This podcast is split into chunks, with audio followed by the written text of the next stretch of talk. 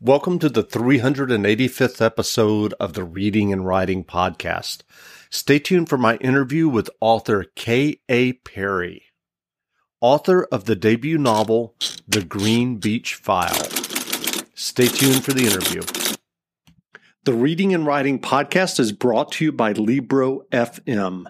Libro dot F M lets you purchase audiobooks directly from your favorite local bookstore.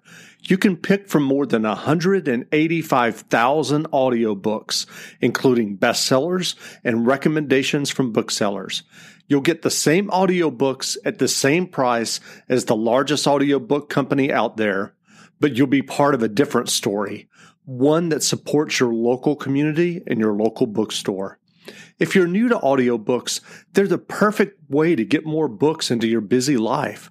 You can listen during your commute, while doing chores, walking the dog, or just relaxing at home. All you need is a smartphone and the free Libro dot F M app.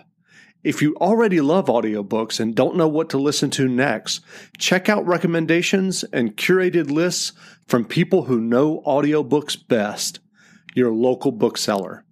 Here's your special offer from the Reading and Writing Podcast. Get two audiobooks for the price of one today with your first month of membership with the code R W Podcast at checkout. This offer is only valid for new members in Canada and the U S. Check out Libro dot F M today. Welcome back to the Reading and Writing Podcast. My guest today is K A. Perry, author of the debut novel, The Green Beach File. K A, welcome to the podcast. Thank you. I'm happy to be here. If someone hasn't heard about your debut novel yet, The Green File, how would you describe the novel to them? The Green Beach File is an environmental thriller. It's very suspenseful. And it's a lot of fun, which keeps the reader turning the pages until the very end. A lot of folks are saying that it's hard to put down. And I think that's a good thing nowadays with books. And so do you remember the original idea that led you to write The Green Beach File? I do. I was standing behind an independent bookstore, and there was an ice cooler behind the bookstore, which was really out of place. And for some reason, that planted a seed in my head about uh, why that was there. It was actually a moment a number of years ago, and it, I just went from there with the novel. And had you written fiction before you sat down and wrote The Green Beach File? I'm sorry, I didn't hear that. I said, had, had you written fiction before you sat down to write this novel? So I had written fiction as part of my education, but I really hadn't written much fiction in years and years. I'd always dreamed of writing a bestseller, though. When I was a kid, my mother used to write, she wrote like a historical book about the area where I grew up in Pennsylvania. And I always said to her, why don't you try to write like something that the bulk of people are going to enjoy. So I think it was just this long thing in the back of my brain that I wanted to write creatively, but I never really took the time to do. Well, it's my understanding that you work as an environmental lawyer. Did that background show up in The Green Beach File? Yes, it, it very much did. I used to work in a large firm as an environmental attorney, and I learned a lot about environmental laws and regulations and public access to beachfront. And I saw a lot of land disputes and a lot of conflict. And so I took that experience and I turned it into a fictional novel that raises a lot of serious environmental issues, but in a lighthearted way so that it's an enjoyable read. So you mentioned earlier you saw this ice machine behind this independent bookstore, and that kind of sparked an idea for you.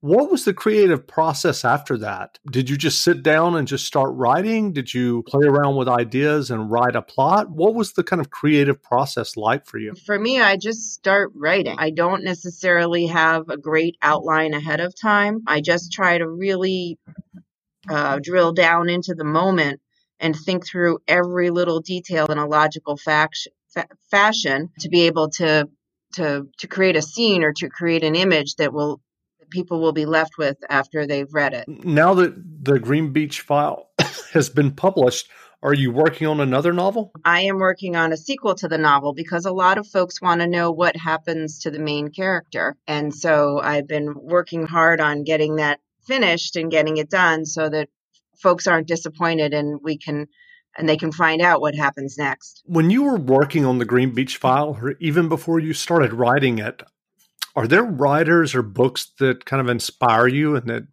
Uh, make you feel creative or that you had in mind when you were working on this book? So I used to work in an independent bookstore and I used to read a lot of the mystery shelf, and a lot of those authors and their main characters I had thought quite a bit about, and I crafted this character to fit on that mystery shelf. You see a lot of private investigators and, of course, the bounty hunter and, of course, district attorneys, but you hadn't really seen a private practice lawyer that wasn't Uh, a type A personality, that wasn't like a superhero. And if you read the back cover of the book, you'll see it's a little bit of a different quirky female legal sleuth than was typically found on the mystery shelf. And so how I, is... She, oh, sorry, I didn't mean to interrupt you. No, I was just going to say, I think you had asked me who had inspired me. Well, I was certainly inspired by a lot of those authors like Nevada Barr and Lisa Scottoline. And of course, going back in time, some of the older ones that I read coming into adulthood. But I really tried to find a new niche in the mystery field that hadn't been done yet and use the environmental expertise that I have. I know that there are a lot of people who are listening who may have had an idea at some point for a novel or a mystery novel specifically. But in your case, you had this idea, you saw this thing and it sparked an idea and you sat down and wrote the novel. What advice would you give for someone who may be listening and thinking about writing their own novel? I think you just have to keep working at something and keep trying at it and not let your dreams fall by the wayside. Certainly a lot of time passed between when I first had the spark for the novel and when I completed it. I do have four children and I now I have a small town law practice. I think you just have to keep working at the things that you really want in life. And so what has been the reception so far to The Green Beach File? It's been fantastic. People are really enjoying it, and they're really writing wonderful reviews about it. And they're interested in this quirky character because she's pretty she's pretty unique in some ways, that she's introverted and she has pet trees, but she's someone everyone can relate to because I think most folks really enjoy nature and time spent outside in nature. And often folks get respite or recharged or their batteries refilled by being outside or going for a hike. And I think folks understand that. And so she's an easily related to character and folks get really invested in what happens to her. Our bodies come in different shapes and sizes. So doesn't it make sense that our weight loss plans should too? That's the beauty of Noom. They build a personal plan that factors in dietary restrictions, medical issues, and other personal needs so your plan works for you. Noom doesn't restrict or shame when you want to treat yourself. Their flexible program focuses on progress instead of perfection. You don't have to give up carbs or anything. And with their daily lessons, you can learn something new about your food choices every day.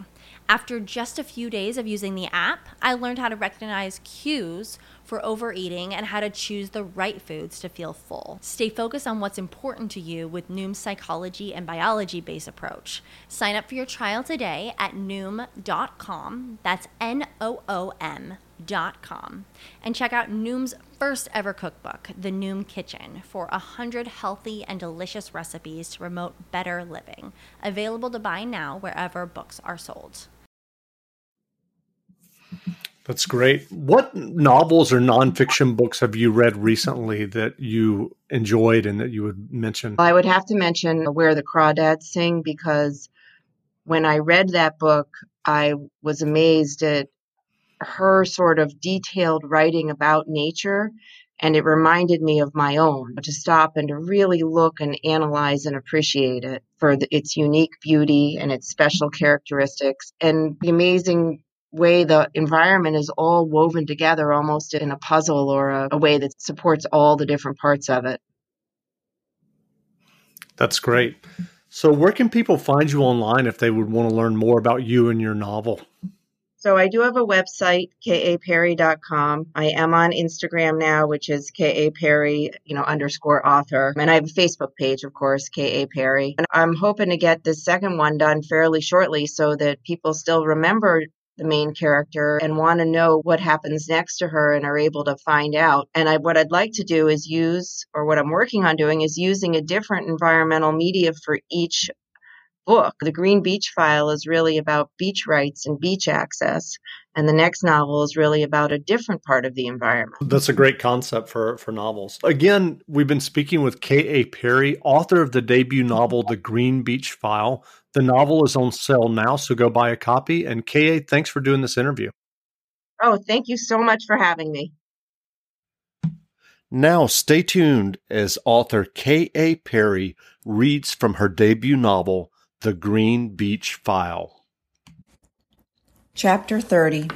Jen woke up again with Doctor Tillman's face in her mind, the dried blood on his right temple, the vacant eyes. When was this going to stop? Enough about the dead body. And it was really not a pleasant waking thought. Jen liked it when she woke up to much more pleasant dreams. She thought for a minute about the break-in the night before. Did that happen? Downstairs, she saw that, yes, the iPad had been smashed and her briefcase had been searched. As she poured her coffee, orange juice, milk, and water, she wondered whether she should do anything about it.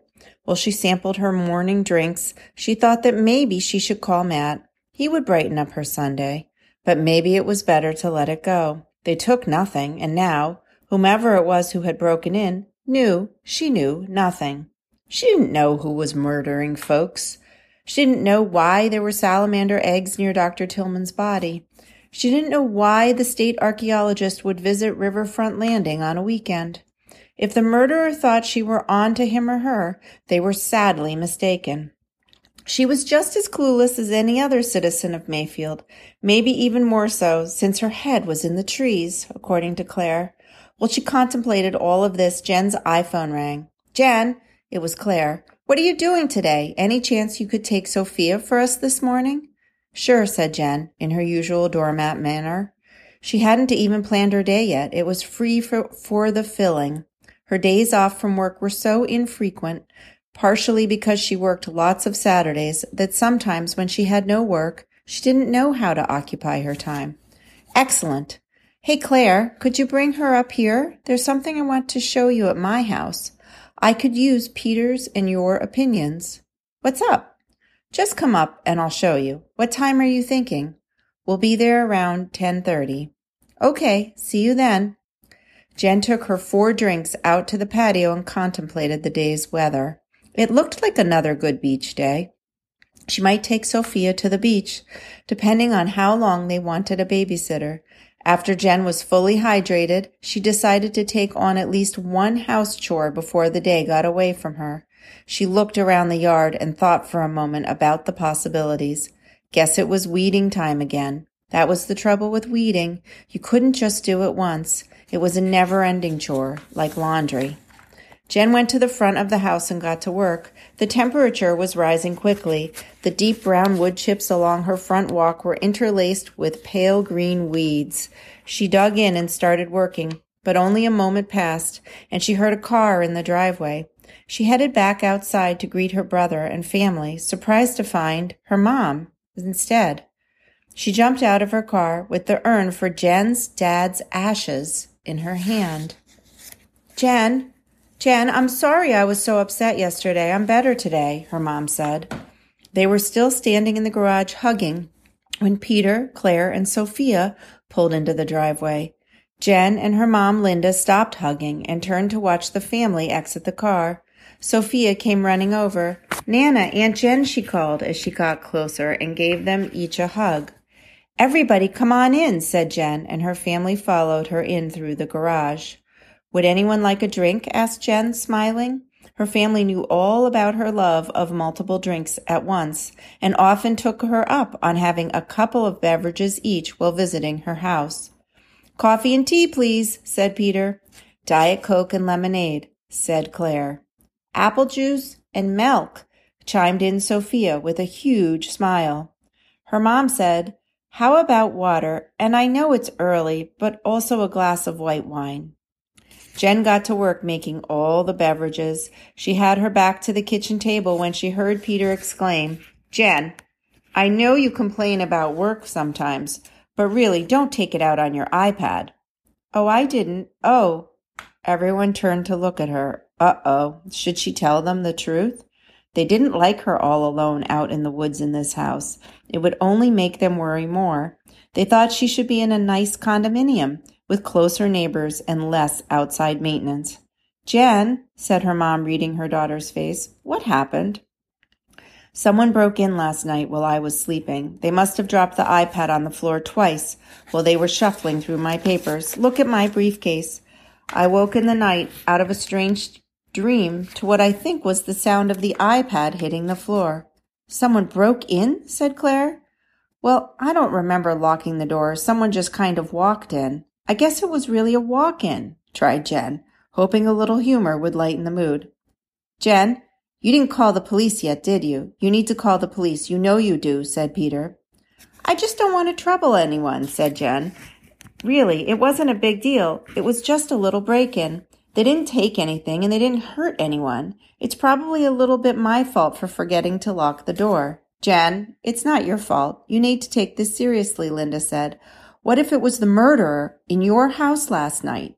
After she said this, she took a big swig of her wine and glared at Jen, her eyes bulging.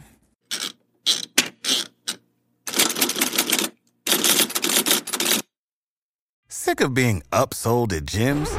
My guy, you're currently a base member. For ninety dollars more, I can upgrade you to our Shred membership. For one hundred thirty dollars more, you'll be a swole member. And for just three hundred dollars more, you'll reach Sweat Platinum. At Planet Fitness, you'll get energy without the upsell. Never pushy, always free fitness training and equipment for every workout. It's fitness that fits your budget. Join Planet Fitness for just one dollar down and ten dollars a month. Cancel anytime. Deal ends Friday, May tenth. See Home Club for details.